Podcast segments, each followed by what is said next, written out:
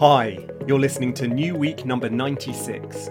This is a midweek update from New World Same Humans, a newsletter on trends, technology, and our shared future by me, David Mattin. You can find the links, videos, and images in this installment in the email where this podcast is embedded, just scroll down, or on the web, see a link in the show notes.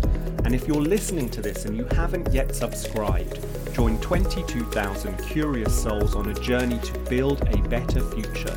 Go to www.newworldsamehumans.com to sign up.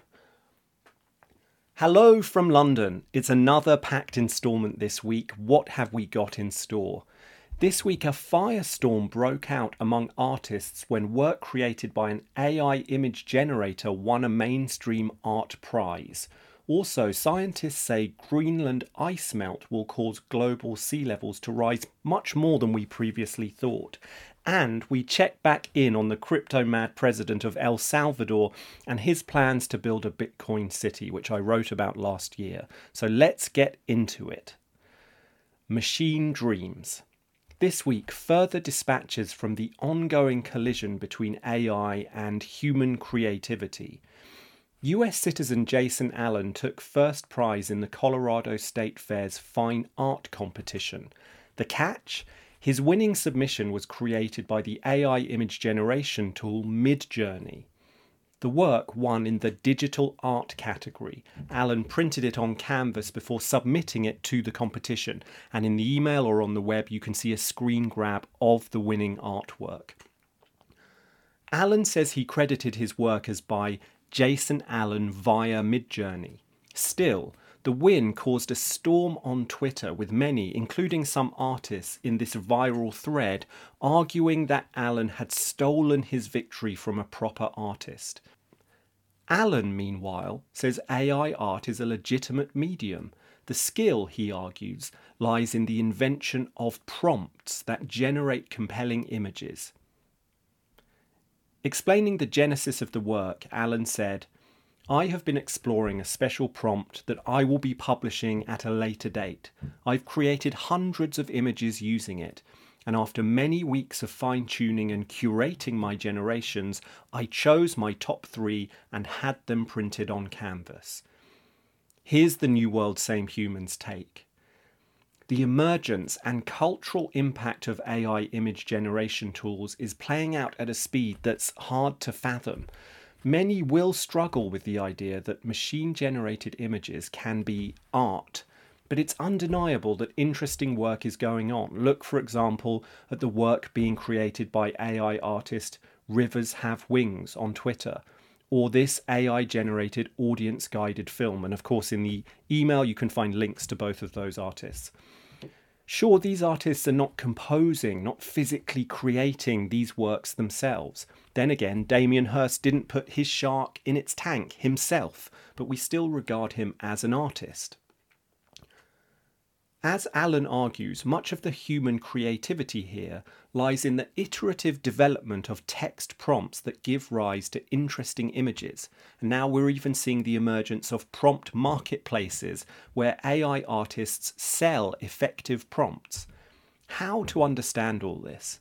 Back in New Week number 92, I wrote briefly on massive language models such as GPT 3 as a radical new kind of search engine. The same idea applies here. We can think of Midjourney and other similar tools as tools that search our visual heritage and return to us new images that align with their findings. The skill then does lie in sending these AIs down fruitful paths. All this is so new. We're still at the outset of any attempt to understand the interface between human creativity and AI.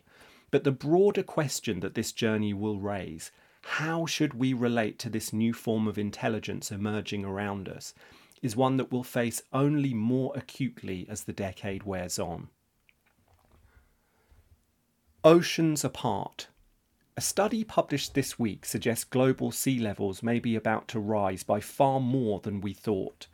Published in the journal Nature Climate Change, the paper argues that 3.3% of Greenland's total ice volume is set to melt by the end of the century, causing a global sea level rise of 10.6 inches, that's 27 centimetres.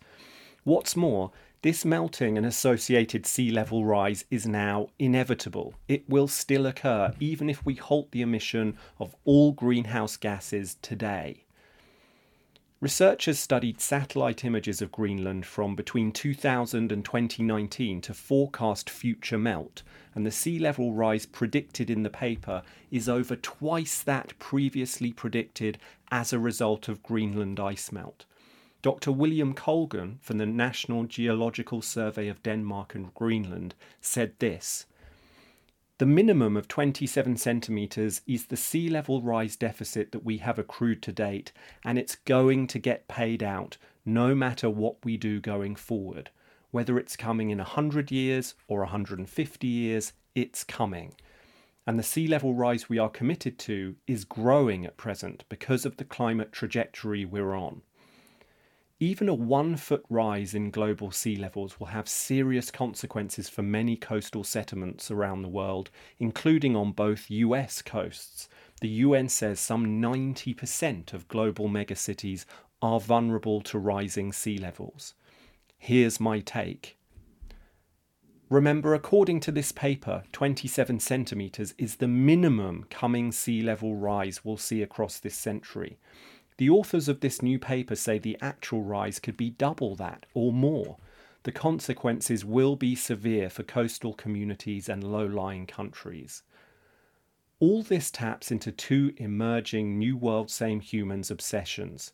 First, floods as a megaforce that will do much to shape the 21st century. That means both their destructive power and our attempts to avoid or ameliorate it. Second, the rise of floating cities in response to that reality. Back in New Week number 80, I wrote about the UN's plans to build multiple such cities around the world in partnership with the superstar Danish architect Bjarke Ingels. Flood, drought, heat waves, wildfire. In 2022, we've seen historic examples of each. See the human catastrophe unspooling in Pakistan right now, or the record drought in China. They are manifestations of a derangement of the natural world that is starting to feel much more real than it did even five years ago. Buckle up, things are only going to get wilder. Back to Earth. This week, one glimpse of the human price being extracted by the current crypto winter. Way back in November, I wrote about the president of El Salvador, Nayib Bukele, and his plans to build a Bitcoin city at the base of the Conchagua volcano. The city, said Bukele, would be tax free for residents. It would fund itself by drawing on thermal energy from the volcano to fuel the mining of new Bitcoin. What could possibly go wrong? Well, since November, the price of Bitcoin has tanked. It's fallen from a high of 67,000 US dollars in that month to around $20,000 today. Bukele reportedly spent 100 million US dollars on Bitcoin that are now worth 48 million dollars. Meanwhile, his decision to force citizens to accept Bitcoin as legal tender looks rash at best. And this week, his government has announced that the forthcoming Bitcoin bond that they were supposed to issue, it was intended to help raise money to fund the creation of Bitcoin City, has been delayed due to security concerns. If it is ever launched, it will be the world's first government bond backed by Bitcoin. Here's the New World Same Humans take. Bitcoin and the crypto boom turned out to be unstable foundations on which to build a national economic strategy. Who would have thought it?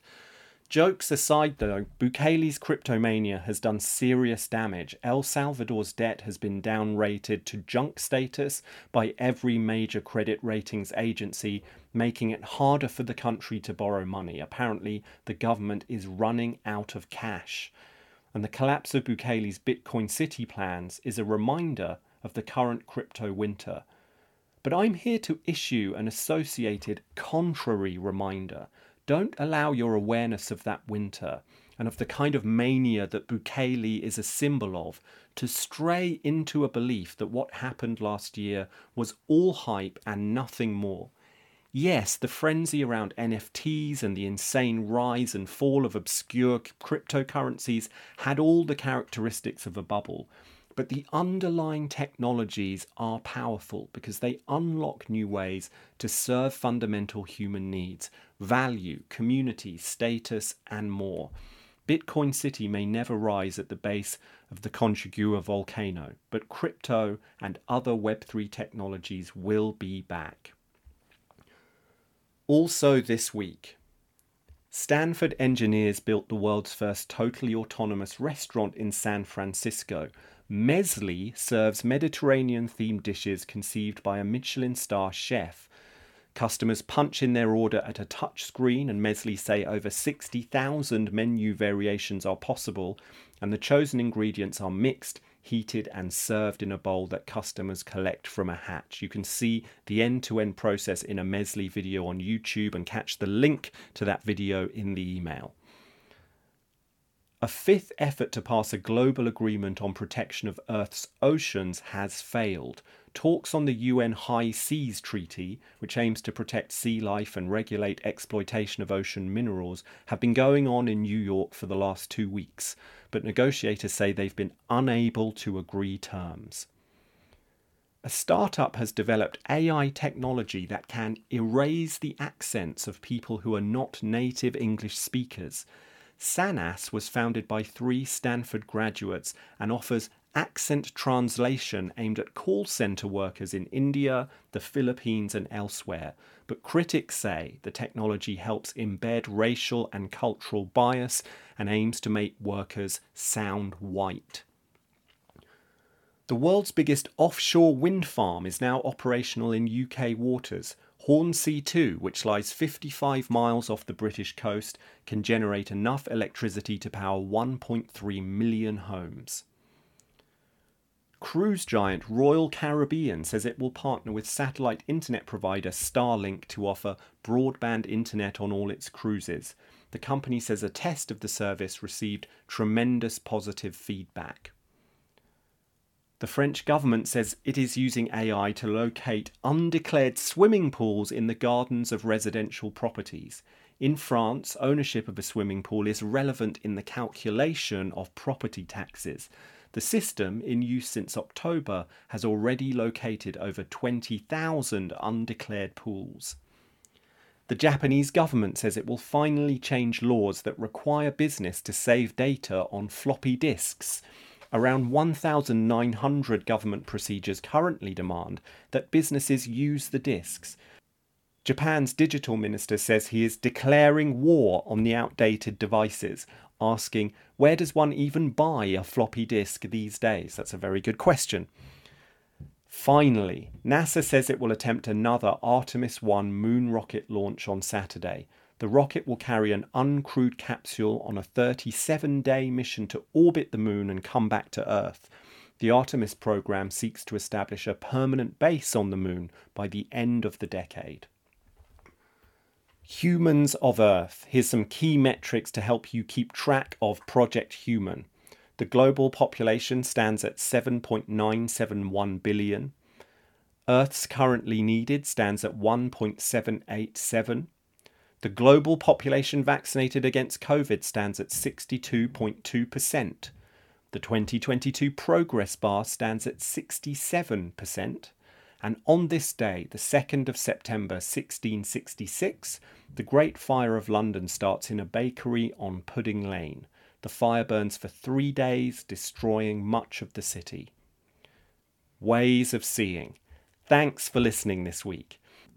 The rise of AI image generators is seeing human creativity collide with computing power in a new way. It's yet another case of new world, same humans. This newsletter will keep watching and keep working to make sense of what it all means for our shared future. And there's one thing you can do to help, and that's share. So now you've reached the end of this week's instalment. Why not forward the email to someone else who'd enjoy it, or share it across one of your social networks with a note on why you found it valuable? Remember, the larger and more diverse the New World Same Humans community becomes, the better for all of us. And all you have to do is navigate back to the email and hit the red share button. I'll be back next week. Until then, be well.